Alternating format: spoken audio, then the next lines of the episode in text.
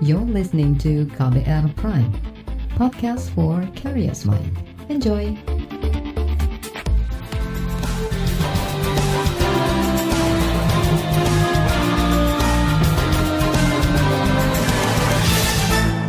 KBR sore 12 Juli 2021 saya Reski Mesanto. Halo selamat sore saudara, senang sekali saya kembali hadir sore hari ini. Dan seperti biasa setiap sore saya hadir selama kurang lebih 30 menit ke depan. Sore ini saya mau ajak Anda untuk menyoroti kebijakan pemerintah yang menjual vaksin COVID-19 kepada masyarakat melalui PT Kimia Farma. Kebijakan ini akhirnya ditunda setelah menuai protes dari masyarakat. Namun publik tetap mendorong agar langkah pemerintah ini tidak sekedar ditunda, melainkan dibatalkan. Mengapa pemerintah justru membuat kebijakan yang kontroversial daripada mengatasi pandemi? Kita bahas selengkapnya sore hari ini di KBR Sore.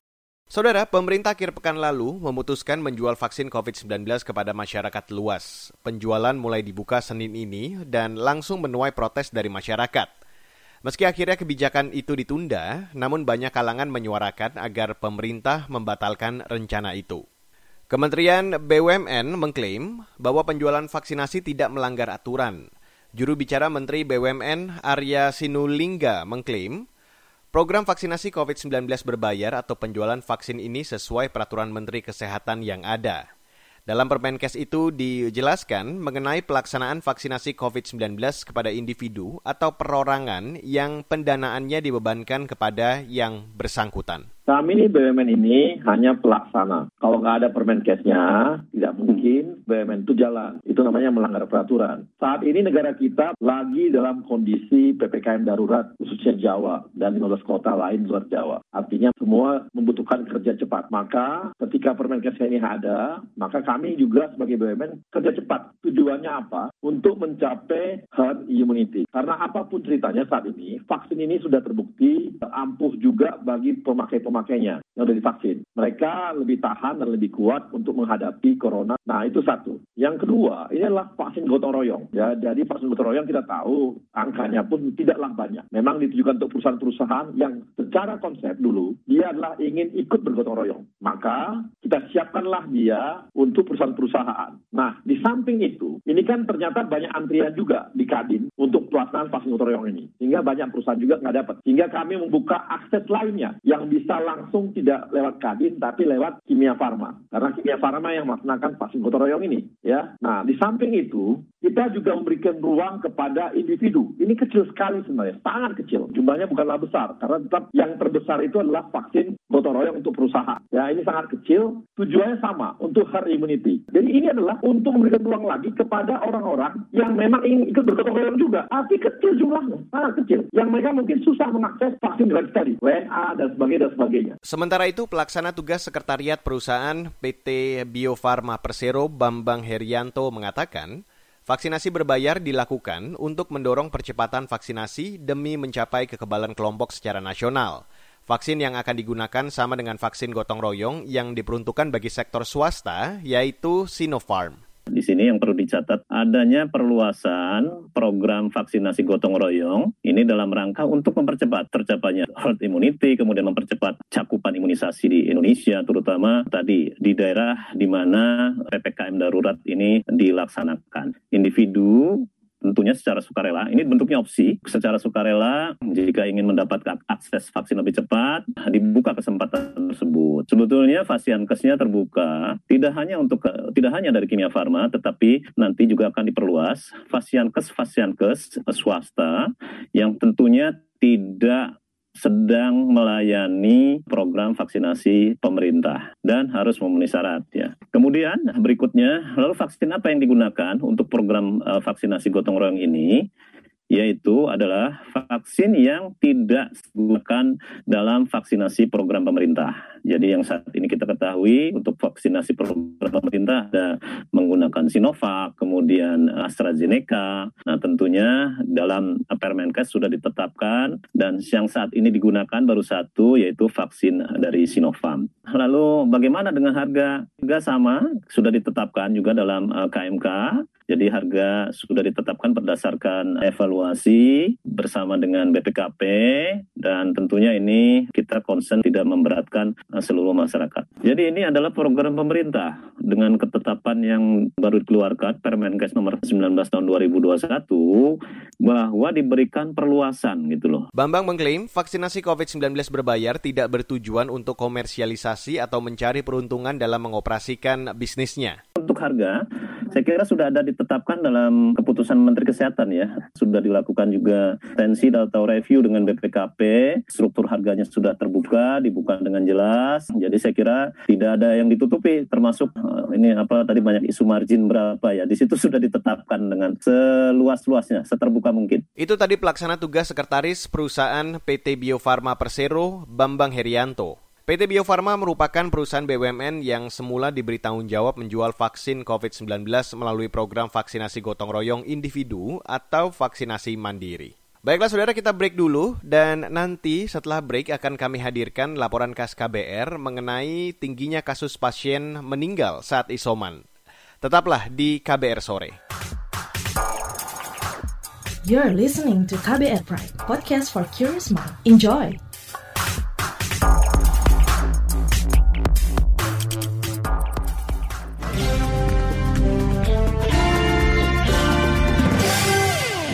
Saudara pasien COVID-19 yang meninggal saat isolasi mandiri atau isoman meningkat di beberapa hari ini.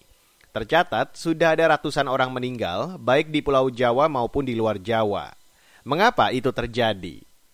Selengkapnya, saya ajak Anda untuk mendengarkan laporan khas KBR yang disusun Sindu Darmawan. Jumlah kasus COVID-19 di tanah air meningkat drastis selama hampir dua pekan.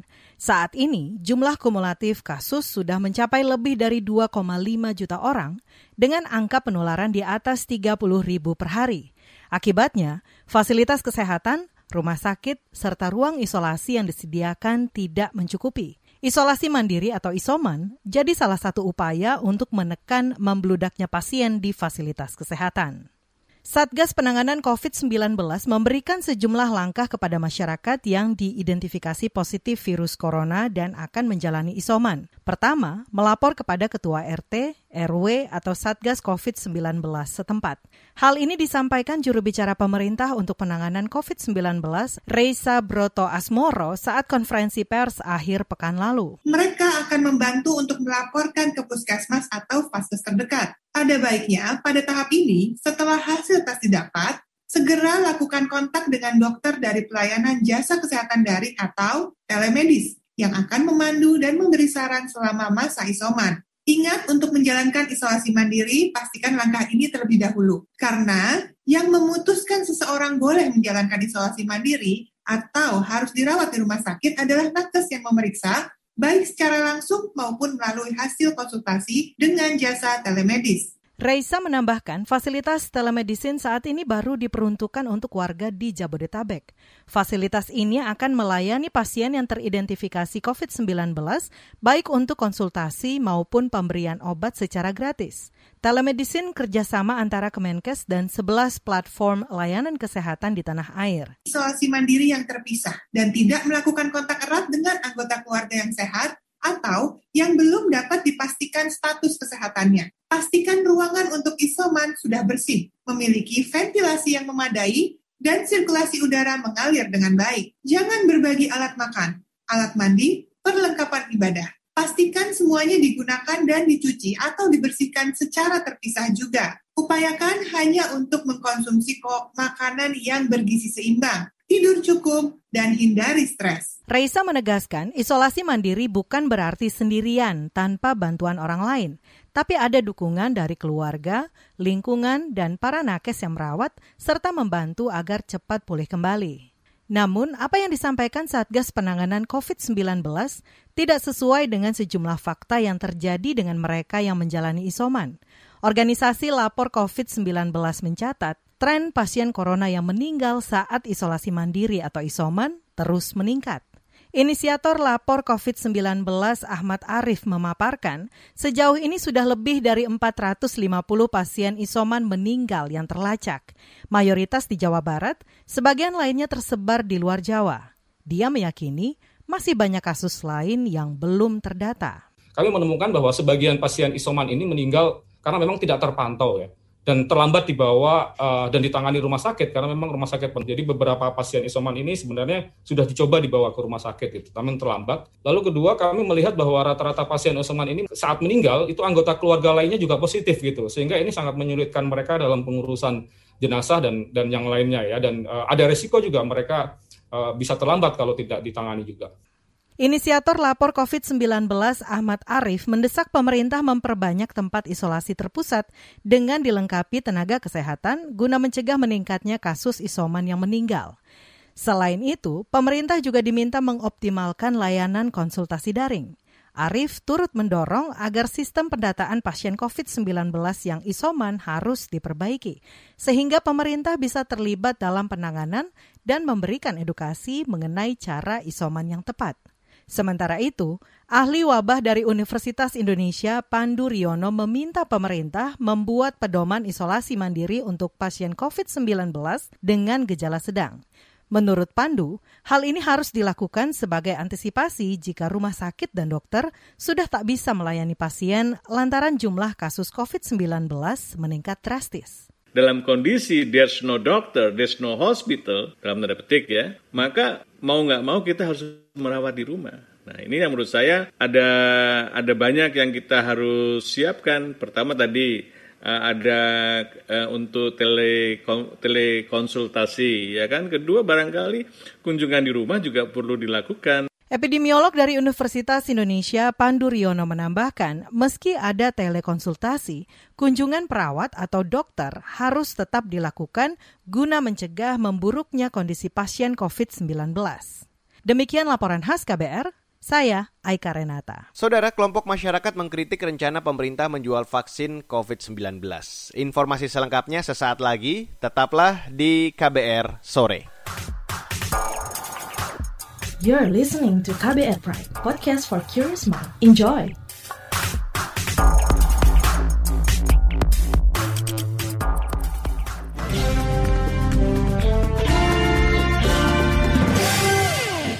Anda masih mendengarkan KBR sore untuk hari ini 12 Juli 2021. Saudara Yayasan Lembaga Konsumen Indonesia atau YLKI mendesak pemerintah membatalkan program vaksin gotong royong berbayar untuk kategori individu. Pengurus harian YLKI Agus Suyatno mengatakan, vaksinasi gotong royong harus dikembalikan pada kebijakan semula, yaitu yang membayar adalah pihak perusahaan, bukan individual. Selama ini kan uh, seolah-olah kan ini muncul tiba-tiba. Di awal itu kan informasinya bahwa vaksin gotong royong itu hanya akan dipakai atau digunakan oleh perusahaan jadi vaksin mandiri oleh perusahaan yang kemudian uh, perusahaan membiayai untuk di, divaksinkan kepada karyawan mereka. Jadi perusahaan yang berbayar, yang membayar kemudian uh, digratiskan kepada karyawan mereka. Itu kan uh, selama ini yang ada di masyarakat kan seperti itu. Agus Suyatno dari YLKI juga mengatakan kehadiran vaksinasi berbayar tidak boleh mengganggu program vaksinasi nasional. Harapan YLKI ini tidak menambah kegaduhan dan keriuhan yang ada di masyarakat. Karena selama ini vaksin yang gratis itu kan belum 100% masyarakat itu menyetujui. Eh, artinya masih ada kelompok-kelompok tertentu yang itu uh, dalam tanda kutip menolak uh, vaksinasi atau khawatir dan takut terhadap uh, vaksinasi. Nah, Kemudian kalau muncul dengan uh, model berbayar ini kan menjadi semakin terbelah dan akan berpotensi memunculkan hoax-hoax yang baru yang itu harus diperangi. Kalau kemudian dikembangkan menjadi vaksin secara perseorangan atau bayarnya, ini juga perlu informasi yang detail, perlu informasi yang lebih jernih. Jadi komunikasi inilah yang seharusnya dibangun lebih intens sebelum rencana atau program vaksinasi berbayar secara individual ini diluncurkan. Kalau membuka vaksinasi berbayar ya di daerah yang dia memang sudah coverage vaksin gratisnya cukup, jangan sampai dibuka, tapi di daerah atau di wilayah yang coverage vaksinasinya masih rendah.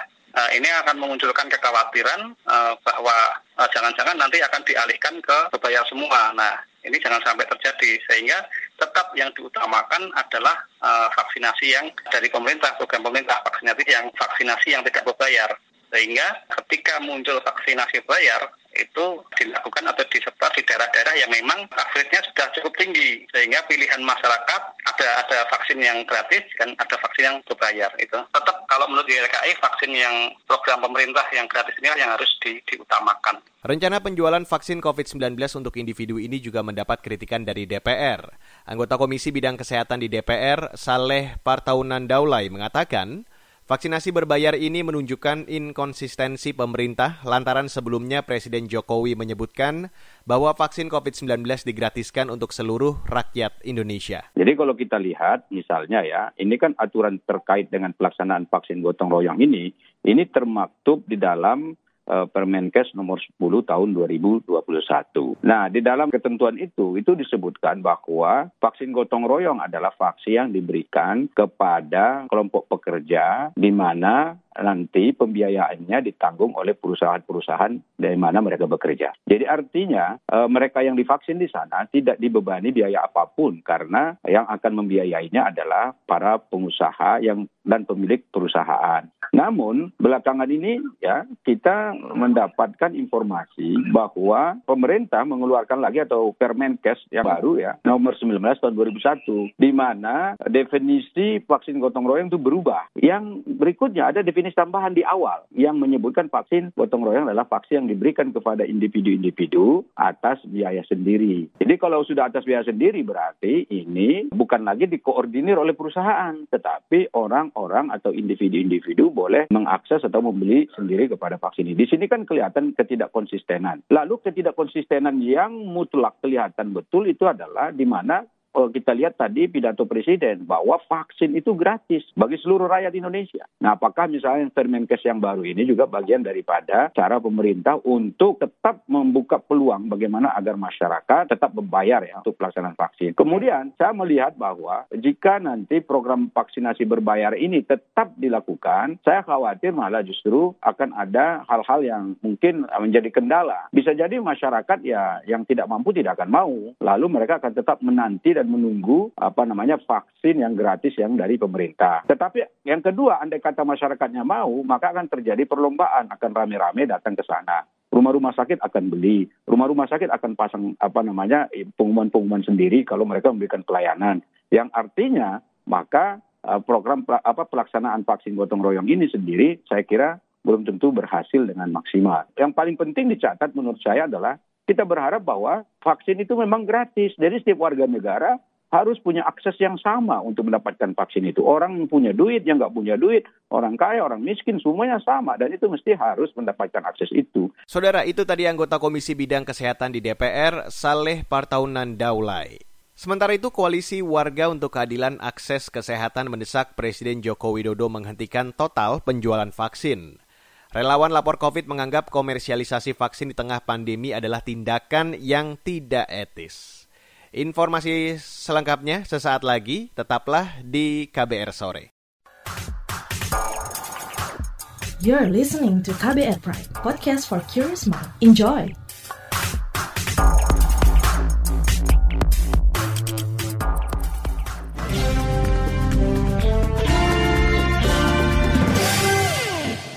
Saudara, inilah bagian akhir dari KBR sore.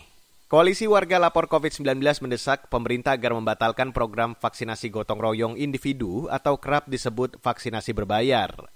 Relawan lapor COVID-19 Amanda Tan menilai regulasi itu merupakan pelanggaran terhadap kesetaraan dan keadilan masyarakat. Menurutnya, pemerintah wajib memenuhi hak kesehatan masyarakat yang dilindungi oleh konstitusi, terutama di tengah krisis pandemi COVID-19.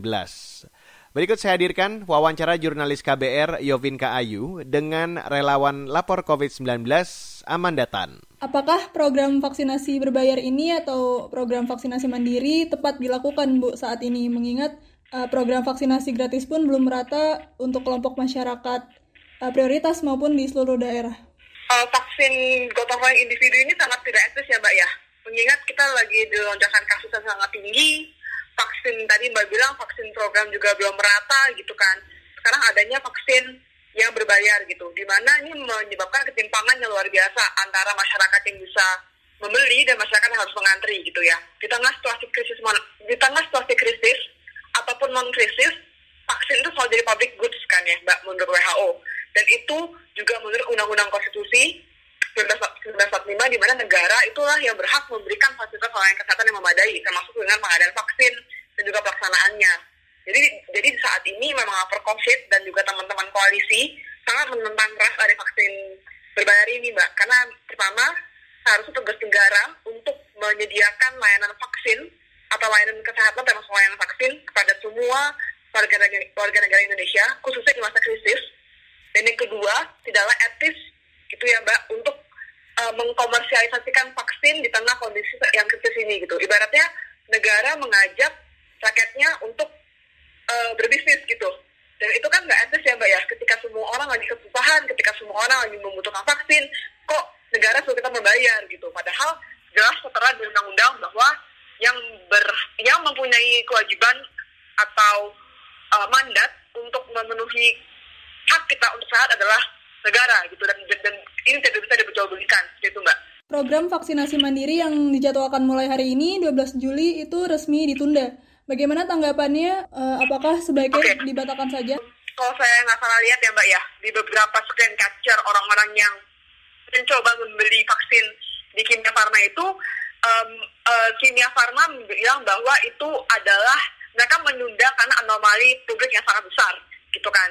Nah anomali publik menurut saya bukan anomali publik dalam hal mereka antusias ya. Menurut saya ini karena kritik yang sangat besar datang dari beberapa uh, penggiat dan juga aktivis gitu. Uh, calling kami tetap satu adalah membatalkan vaksin berbayar individu ini. Karena tidak sesuai dengan uh, prinsip layanan sosial di mana semua masyarakat dan semua warga negara berhak mendapatkan akses layanan kesehatan secara gratis apalagi di masa krisis di masa non krisis saja masyarakat dapatnya gratis harusnya mbak. Tidak boleh berjual belikan gitu kan ya. Apalagi di masa semua orang meninggal semua orang mencoba memproteksi dirinya sekarang ada jalur khusus di mana orang bisa berbayar gitu. Sedangkan orang yang nggak bisa bayar ya harus mengantri.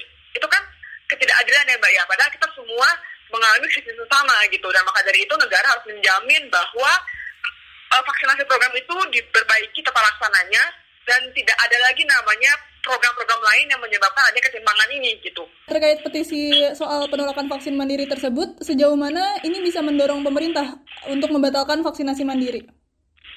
Um, kita kan sekarang berkoalisi ya Mbak ya, so, ada konsorsiumnya banyak sekali gitu dan ini kami tetap melakukan pressure yang sangat tinggi terhadap uh, stakeholders terkait untuk membatalkan ini gitu Mbak.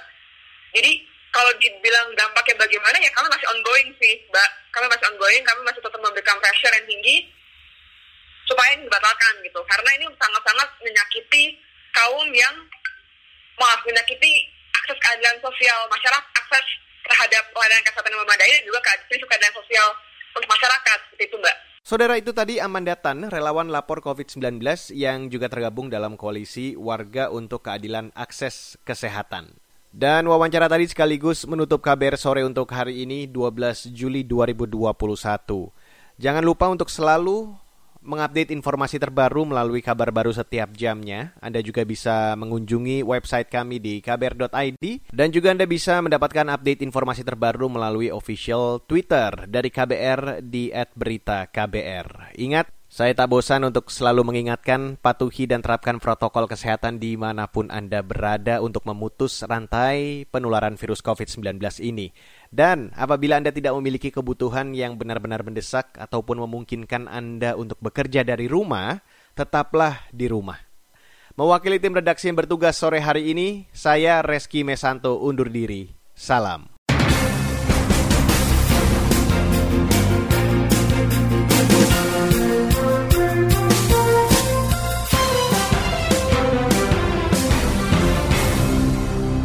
KBR Prime, cara asik mendengar berita. KBR Prime, podcast for curious mind.